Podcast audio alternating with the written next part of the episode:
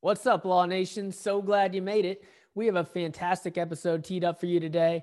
Man, what if you could retire from your current job today, right now? What would you do? Where would you go? Who would you spend your time with? Even if you like your career or even love it, just imagine the possibility of true freedom. No more billables, no more patient or client consultations, just you doing what you want, when you want to, and who you want to do it with. That sounds pretty good to me. Well, our man of the hour, Travis Watts, is a professional full time passive investor. He's also the director of investor relations at Ashcroft Capital, spreading a good word about passive income and how it can change your life. He dedicates his time to educating others who are looking to be more hands off in real estate. All right, here we go. This is the Passive Income Attorney Podcast, where you'll discover the secrets and strategies of the ultra wealthy on how they build streams of passive income to give them the freedom we all want. Attorney Seth Bradley will help you end the cycle of trading your time for money so you can make money while you sleep. Start living the good life on your own terms. Now, here's your host, Seth Bradley. Hey, Travis, what's going on, man? Seth, thanks so much for having me. Thrilled to be here. Yeah, absolutely, man. Thanks for being on. Thanks for being on, man. So happy to have you on. Um, let's let's just jump right in. Uh, tell us about your previous career and how you got started in real estate investing. Oh boy, yeah. So, so I used to uh, I used to work a W two job that required uh, 14 hour uh, work days, 98 hour work weeks. It was in the oil industry, so um, you know, didn't have a lot of spare time. But I really had an ambition to get started in real estate. So I got started in 2009 with single family homes. Uh, if you had asked me back then, you know, what does a real estate investor look like? How do you get started? Any of these types of questions, that's all that would have come to my mind as a single family home in my own neighborhood, right? I didn't know what multifamily sure. was. I didn't know what syndication meant, none of that stuff. So uh, the story goes, as many stories go uh, with, with people getting started this way. Um, I, I, immersed myself. I jumped right in. I did fix and flips. I did vacation rentals. I did house hacking. I did everything that was hands on and active and used up my time. That's what I did. And so, about five years into that, you can imagine with with the workload I had in addition to real estate, I burned myself out. That's what happened. Long story short. So 2015 rolls around. I knew I had to make a change. I knew I had to find a way to be more passive. And on my own, I wasn't figuring that out. I was trying the property management stuff and I wasn't reading a whole lot. I wasn't really getting mentors or coaches. I was just trying to rack my head against the wall and come up with answers and they weren't very good. so so 2015 was like that year that I said, look, I've I you know people do this. People are passive to an extent with real estate. You know, you, you take people like a like a Robert Kiyosaki, you know, or or a or a Donald Trump or a Steve Wynn. Like they're not out there flipping properties. They're not out there wholesaling. They're out there in a passive manner investing in real estate. I wanted to figure out how do you how do you do that? And I think my limiting belief for so many years was that you had to be like a billionaire to get involved with stuff like that. You know, I mean, to own an apartment building, I didn't even consider that in, in, the deck of cards. But come to learn later that, you know, you can partner with others to do bigger deals. You can actually be uh, mostly passive. It's, it's never 100% passive instead of trying to, uh, you know, be everything and do everything myself. So that's kind of my backstory is, is working in a job that I didn't like working in an industry that didn't fit me and wanting something different, if nothing else, to work less hours and do something that would make me smile. And that was not what I was doing. So that that's kind of my my backstory. Yeah, that's awesome, man. That's awesome, man. So so tell us about kind of that transition from um, you know, getting started with real estate and, and doing flips and, and just single family stuff and then discovering um, what we call real estate syndications here. Yeah, exactly. So 2015, I dedicated to be more or less an educational year. Um, I didn't really know how that was going to pan out. I just said, look, I have to make a change. I have to do something different. I have to learn this stuff.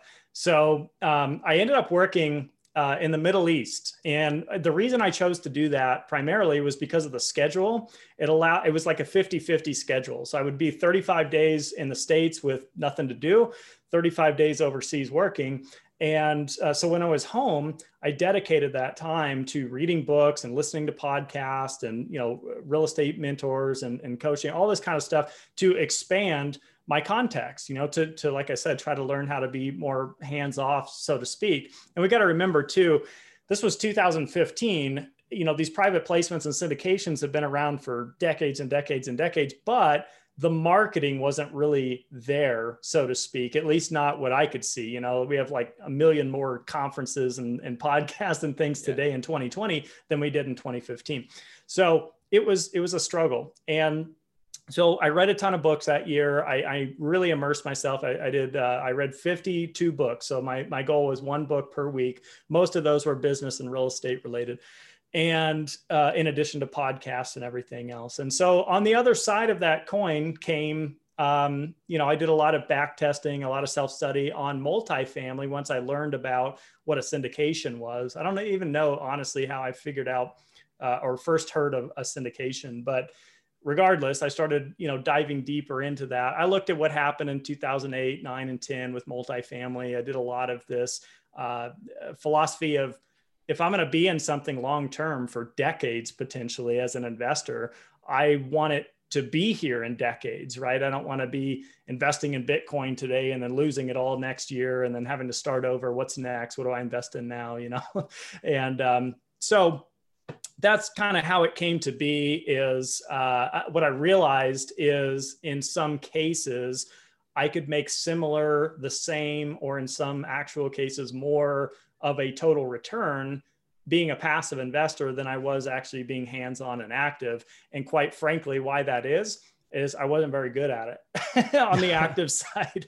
You know, yeah, I could fix and flip a house, and I could do this and that, but I wasn't that good uh, as an operator, as an asset manager. I didn't have a lot of connections between contractors and uh, everything else, uh, brokers and realtors. So, uh, so yeah, there, there's a lot of folks in this camp, right? Uh, whether you hate your job, you love your job, a lot of people just don't have the time commitment. A lot of people just say, "Hey, uh, you know, you can't beat them, join them." so that was kind of the path I took. Yeah, and, and that's the beauty in it is that, you know, if you're not necessarily a good operator, maybe you tried it and you're not good at it, or you don't think you're going to be good at it, or you don't think you have time for it. Investing passively allows you to to vet the sponsors and people have done it many times before and and, and you know, ride that winning horse. Yeah, exactly. Exactly. It all comes down to I just recently wrote a blog uh, called What Type of Investor Are You? A Quick Guide to Self Awareness. And it goes into like the traits and the characteristics of active investors and passive investors. It goes into just some psychology and just understanding yourself and having that level of self awareness. For me, I, you know, I didn't enjoy it. I didn't necessarily want to do it. Why was I doing it for a return on investment? You know, it was like it was a money play.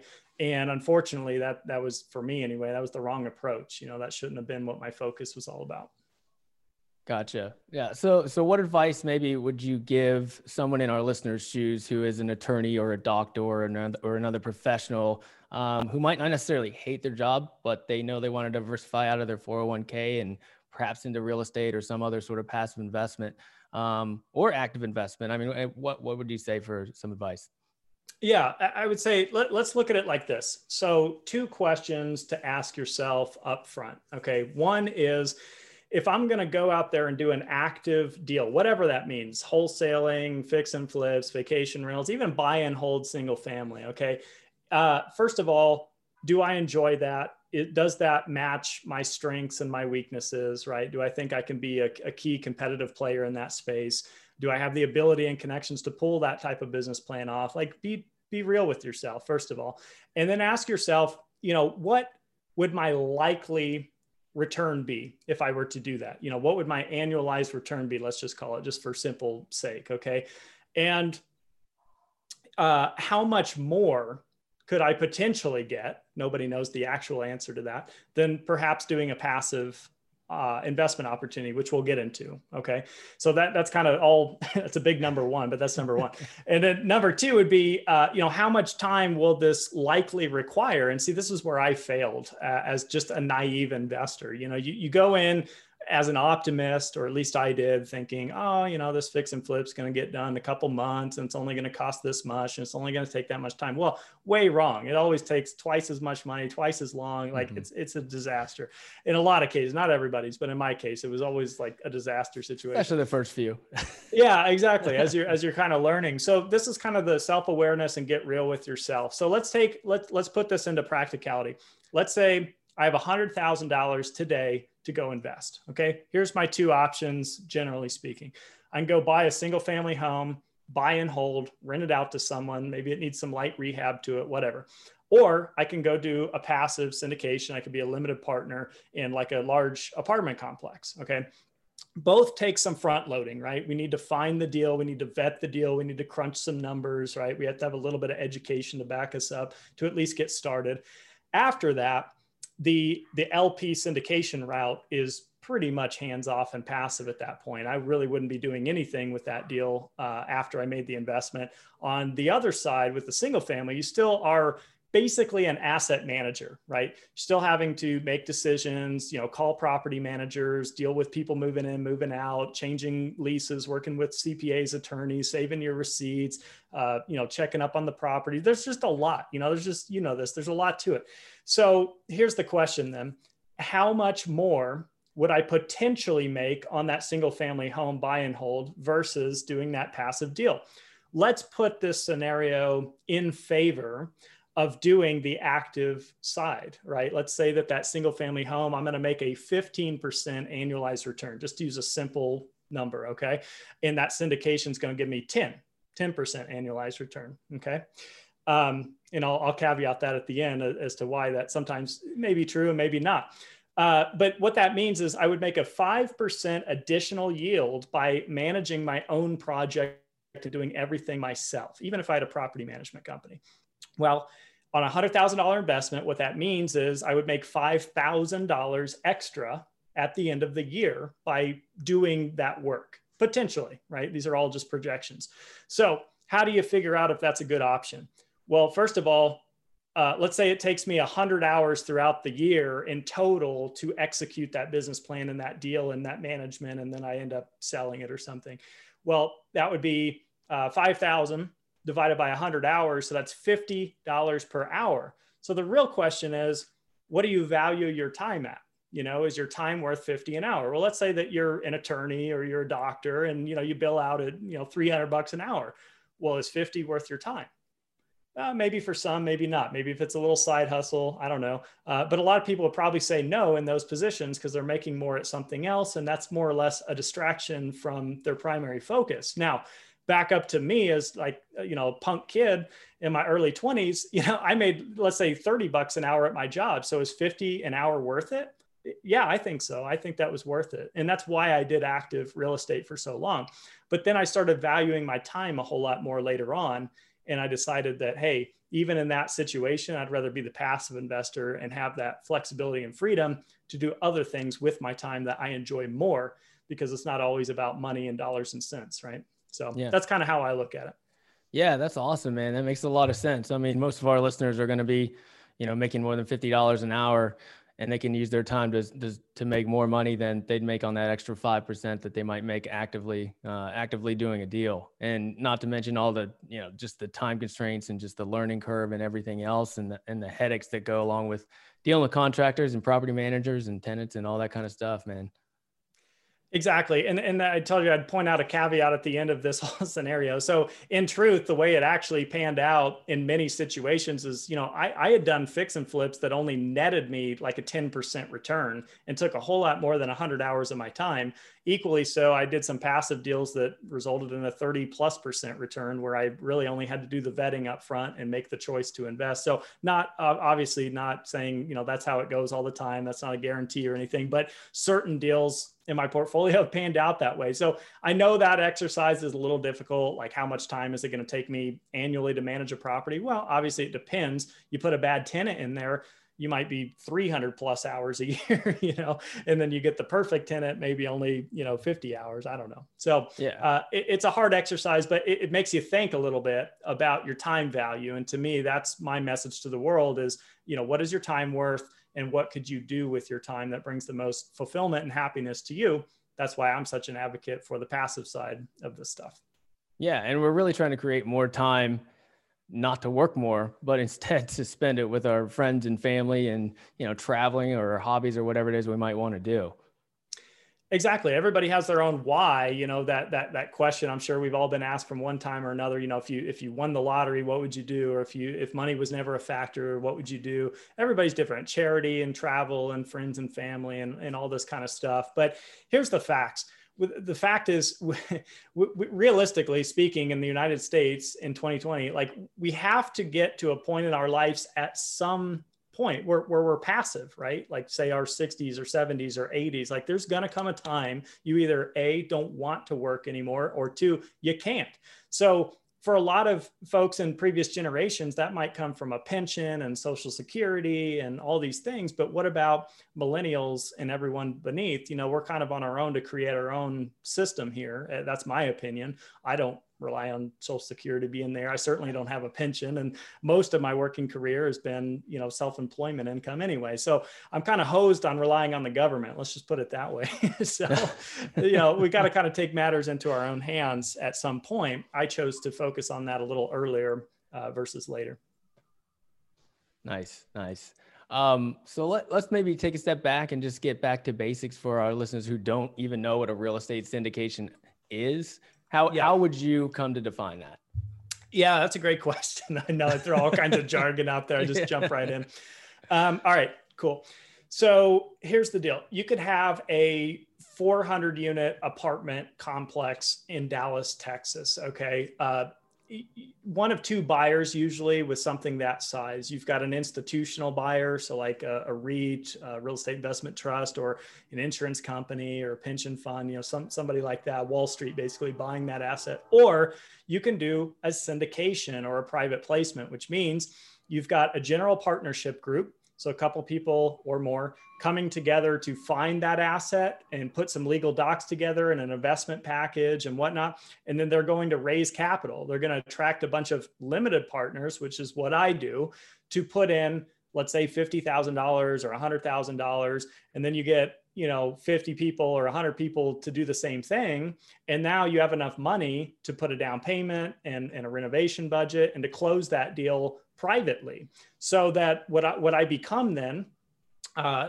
limited partner of course is the, the the legal jargon there but I become basically a, like a 1% owner let's call it in a 400 unit apartment complex. So I get to share in the cash flow and the potential equity upside and whatever the business plan is. You know, I get to share in those profits without having to fork up $20 million on my own or buy into like a REIT or a mutual fund that's publicly traded on the stock market. Well, that's very hard to understand the ins and outs of that and what the valuation is and whether you're overpaying or underpaying. It can be complicated. This is very simple and straightforward.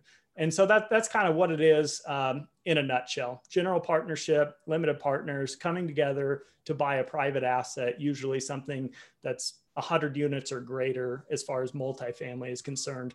But private placements could be anything. You know, I mean, it, we, we could, you know, you can invest in private businesses or self storage and mobile home parks. There's a lot of different uh, ways to invest this way. But uh, what I do mostly is multifamily. Yeah, yeah. Um, yeah, I mean, the beauty about that is just, you know, as a limited partner, you know, because you're a limited partner, you have limited liability. You can get yeah. into these big yep. deals um, without operating them and without having to come out of pocket millions of dollars. Yep, 100%. 100%. And to your point earlier, I know I didn't really get into this, but that comment I made about had you asked me in 2009 about being an apartment investor and what that looks like, I probably would have said either a billionaire or someone with like 30, 40, 50 years experience in real estate that just somehow knows how to do that. Uh, the, the irony is, as I've immersed myself into this world and now I work in an in investor relations capacity and I get to speak with investors nationwide, what I find are attorneys, you know, lawyers, doctors, dentists, you know, pro athletes, business owners, these are commonly the limited partners who invest in these types of offerings. You know, it's it's to the point earlier of hey, listen, I like my career. I like my job. I don't want to take my eye off that ball. I don't want to go be a weekend warrior trying to wholesale and flip houses and then go back to the office on Monday. Um, rightfully so, but this is just a diversification piece, if nothing else, to an entire investment portfolio. You know, maybe you've maxed out a 401k or IRA and you know put some money in, in a brokerage in the stock market now you're saying hey what else is there besides just stocks bonds and mutual funds well there's real estate. And if you don't want to do all the work yourself, you can partner with others that can uh, take on that workload for you. Yeah. Yeah. So, what, what does maybe one of your typical investors at Ashcroft look like? A, a, a, lot of that demographic. A lot of attorneys engineers are a huge sector too. Yep, yep. Uh, of course a lot of folks that are out in uh, california new york you know where maybe just buying that single family home in the traditional way financially doesn't make sense for them you know to go put $2 million into a single family home in the bay area you may not get a, a, ton of great cash flow off of that, for example. So this can be a great option to invest in other markets, kind of diversify and, and own some, you know, whatever, Texas and Florida while living in, in one of those states. Um, but mostly it's uh, accredited investors, high net worth, high income individuals looking to either diversify their portfolio or some of them go pretty heavy in this stuff, but it, because they love real estate, they just don't have the time to dedicate to it themselves. And they probably would, quite frankly, if they were retired or, or didn't have their career in front of them. But um, rightfully so. Like I said, it, it's a nice um, diversification piece, if nothing else. Yeah, for sure. Um, how would you go about finding one of these deals? Good question. And again, it's evolved since since 2015, at least yeah. in my world. So it seemed like they didn't exist back then, and it was super like this. Like Always niche, hush hush. Yeah, Hush is like a secret club. I was trying to find access to it, um, but today, so there's there's two types of offerings primarily. There's there's your 506B is in boy and 506C is in Charlie. So wh- where that matters is that 506Cs can be generally advertised and solicited. So you might come across those on Google, or you might see an ad somewhere if you're on bigger pockets or something something might pop up right but the, the, issue with that, I call it an issue, not really an issue. The, the caveat with that is they can only take on accredited investors. Okay, so high net worth, high income uh, individuals that are third party verified to be accredited. Um, that's why they can generally advertise. The 506Bs can they can advertise their company, like what it is they do, but they generally still don't even do that really. So it's a lot harder to find. It's a lot more word of mouth. How I found them was through conferences. So if we back up before COVID struck, I was going around the, the United States to as many multifamily and or real estate conferences that I could possibly attend just for networking purposes and to meet people and to learn. And so, uh, you know, you can get on online forums, you can Google search it, you can do conferences, digital or in person, uh, or you know, like I said, you'll probably see an ad here and there that's that's 506c. So uh, they're out there and more so than ever before. But uh, the other way too is finding someone like myself or anyone else who's in the space, you know, heavily and actively to reach out to and just say, hey, you know, send me a list of 20 groups that are out there. I'm happy to do that. You know, there's, um, I know that can be tricky and, and time consuming. Yeah. Yeah, for sure, man. So, you know once you find someone that does this how do you how do you vet the sponsor and even the market that it's in and you don't need to go too deep into this because this you could take a whole episode just answering that but just maybe just some uh, general pointers on you know once you once you meet someone and you see that they're you know they've got some deal flow you know how do you vet mm-hmm. that sponsor and and, and even the market as well yeah, great question. And I do have a, a, PDF. We can put that in the show notes. It's 20 cool. pages about how to vet a sponsor and a market and a deal and questions to ask and, you know, common industry terminology, all that good stuff. But I'll, I'll highlight that right now. So there's three aspects to investing, right? There's the team that's actually executing the business plan, there's the market that it's located in, and there's the deal itself, right? Three components. So when I got started, I had that all backwards in priority, and I would look at the deal and I would try to like crunch numbers and disagree with the general partners and say I think it's this, not that. Like it was stupid, and so that led me to not do a lot of deals. And you know, who was the expert, right? Not me. And so that was a problem because I ended up partnering with some uh, GPs that didn't have any experience. They didn't know what they were doing. They couldn't execute the business plan. Uh, it didn't end up in a loss, thankfully, because we did buy a good asset in a good market. So the other two kind of saved us. But it's important, uh, my point, it's important to vet out the team and the operator, in my opinion, as number one track record, experience, uh, likelihood that they can execute the business plan. Let's just simply put it at that you know, how big of a business plan is this? How big of a renovation is this? Have they done it before? If not, you know, how likely is it that, that they can pull it off? So that's number one. Number two is, is to me anyway, it's the market. So I look from a macro level, just a high level of migration trends and where people are leaving, which states they're leaving, which states they're moving to. You can look up like U-Haul statistics for free, see where people are renting and dropping off um, look at uh, you know uh, political stuff look at uh, landlord uh, tenant laws uh, tax friendly states warmer climates think about baby boomers. There's, there's a lot to it but again you don't have to be an expert in all that. That's just something i enjoy researching myself so i'm kind of doing this this macro level research to decide which states i like and which particular markets. Uh, i usually don't go as specific as submarkets but just generally like let's call it like dallas right? Well dallas is basically fort worth these days. And then amongst that you know there's richardson and, and irving and you know right. haltom city. So there's a lot of these submarkets i can't be an expert in all that. So what i do is i say okay i like texas in general. I like dallas in general. But tell me why you know, Haltom City or whatever, you know, why that specific property in that specific submarket, that specific three mile radius, what are the median incomes? What are the school ratings? What are the job and employment centers? How far away are they? All that good stuff. Right. And so I, uh, to answer your question, it, it goes like this.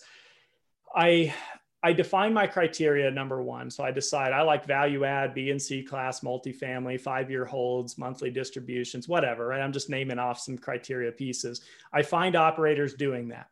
I get to know those operators. I ask those operators a lot of questions, right? I get to look at their past performance and their current deals. All right. I skim all that. Now I know that I'm aligned or I'm not with the operator. So those are the deals getting sent to me on a weekly basis or a monthly basis. Then I'm you know, if it's going to be a, you know, a, a, San Francisco deal, well, I, am not going to do that because it doesn't match my criteria. So now we're getting into the market. There's reasons I don't personally want to invest there in multifamily uh, or a New York City or something like that. So then it's either that's like a big checkbox there. And then as we get into the the deal specifically, um, you know, I'm looking at break even occupancy and entry and exit cap rates and all this kind of jargon that's in the PDF. I won't go into a lot of detail yeah. there. And so I'm just trying to check as many boxes as I can. Let's put it simply, right? That's what I'm doing. And if 80% are checked, I'm likely going to do a deal like that. I'm never going to get 100% of everything perfect, you know, on my criteria. But if it's 50%, I'm passing, you know. And and so that that's the name of the game. Takes a little bit of legwork to get there, to know criteria, know yourself, know sponsors, know deals. But once you get there, it's it's fairly simple to me you know years year, years later but find a mentor coaching program book something you know uh, to get yourself there a little quicker yeah, the information's out there. I mean, once you've looked at one offering memorandum, you've probably seen the next one. I mean, they're all they all are very yeah. similar in presentation, and that's yep. you know you just need to get you know your market criteria and your sponsor criteria and your deal criteria down, and when one fits the bill, go for it. Yeah, basically that's that's my thing with it. Yep. It's time for the Freedom Four. Awesome, man. Well, let's jump into the Freedom Four questions. In an alternative universe where you were not involved in real estate, what would you be doing? Oh God, that's uh, a tough uh, one for most people. I'd be traveling. My wife and I, we love to travel. You know, again before COVID and, and all this chaos, we were just internationally traveling. That's that's really one of our passions, and um, that's what I'd be doing any any way I could. I did it in the oil field, but it just wasn't uh, uh, fantastic uh, destinations. Uh, Not visit, quite the but, same. Uh, um, I'm big on health and fitness, man. So, what's the best thing you do to keep your mind and body healthy? I wrote a blog recently on uh, celery juice, which was kind of like a, a little trendy thing, but yeah. you know, juicing uh, celery, you know, and just having yeah. like 16 ounces on an empty stomach first thing in the morning, stuff like that uh, is is very powerful in a multitude of ways.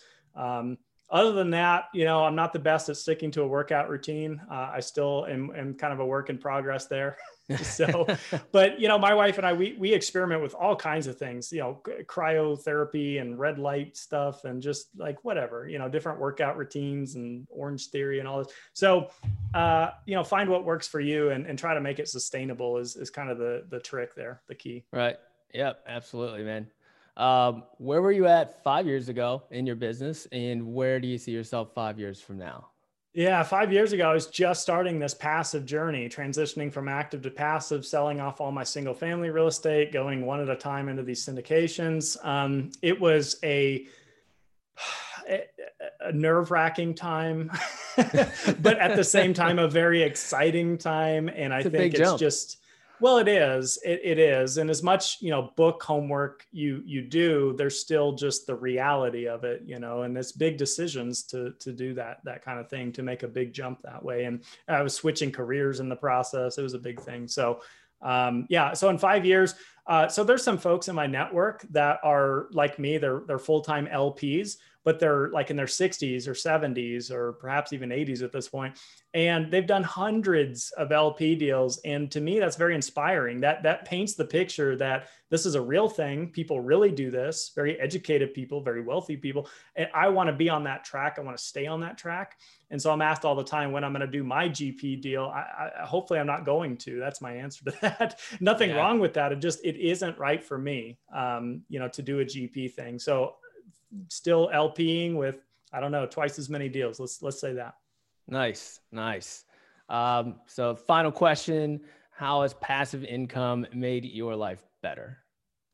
So here's my message to everybody listening. So, like I said, we have to get to a point eventually where we're passive in some capacity. Why not focus on building diversified passive income streams sooner than later to, if nothing else, give you a little flexibility and freedom and options in your life, whether you want to move from full time work to part time, whether you want to pivot careers, but right now that's a little scary because maybe you might lose your house or you couldn't make you know your payments. That this passive income can at least provide a backstop right? Just a supplemental income source. And i think it's important to start learning this stuff uh, sooner than later, additionally, right? To understand private placements and investing and cash flow and passive income before you're 70 years old. Uh, I have these conversations with people in their 70s, and eh, it's just a lot harder to open your mind at that age and to take those kinds of risks. So, the more you can learn and master earlier on, I think the better off uh, you'll be. Yeah, that's awesome, man. Well, I'll tell you what, I mean, attorneys are pretty conservative by nature anyway. So they, you know, it's a pretty big hump to get over for them to, to kind of understand these deals and then wire $50,000 or $100,000 to, to someone and let them take it over. So it's a, you know, it, it's a big step, but man, if you can figure this thing out like you have, it's, it's, it's an awesome pathway to wealth reach out to people doing it you know great point by the way but but seriously what helped me the most is finding a mentor. It was an unpaid mentor but i'm not promoting like coaching programs and things. They're great for some but i'm talking about a person who had done 100 lp deals that i could actually speak to like a real human being whether through zoom or in person where they could say look i've been at this for 25 years this is kind of my portfolio this is kind of what what it's done how it's performed the lessons learned like that's what paints the confidence and the picture and the case you know? Like i said you can read a book all day and it sounds great but then you close that book and it's what about my situation? What about covid-19 what about you know? So find a mentor who can help walk you through the practical and realistic and modern uh, things happening in in this world. For sure man all right. Well, I think we're running out of time, but uh, you've provided so much value today. I really appreciate having you on. Where can our listeners find out more about you?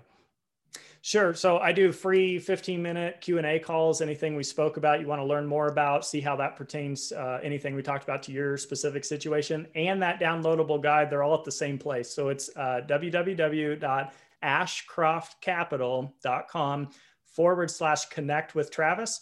Uh, it's just a simple calendar link. You pick a time that works for you. We connect. We can do a, a Zoom call like this or a phone call and uh, check out that guide. There's no upsell to any of this. I'm just happy to be a resource for anybody and help uh, paint this picture in terms of how it pertains to you. the listener.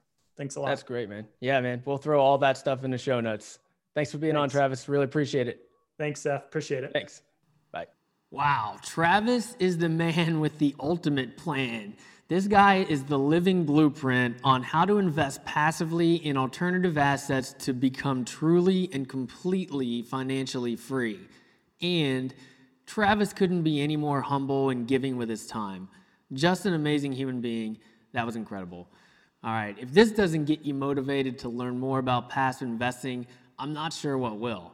To get started, go to passiveincomeattorney.com right now and get our free passive investing guide.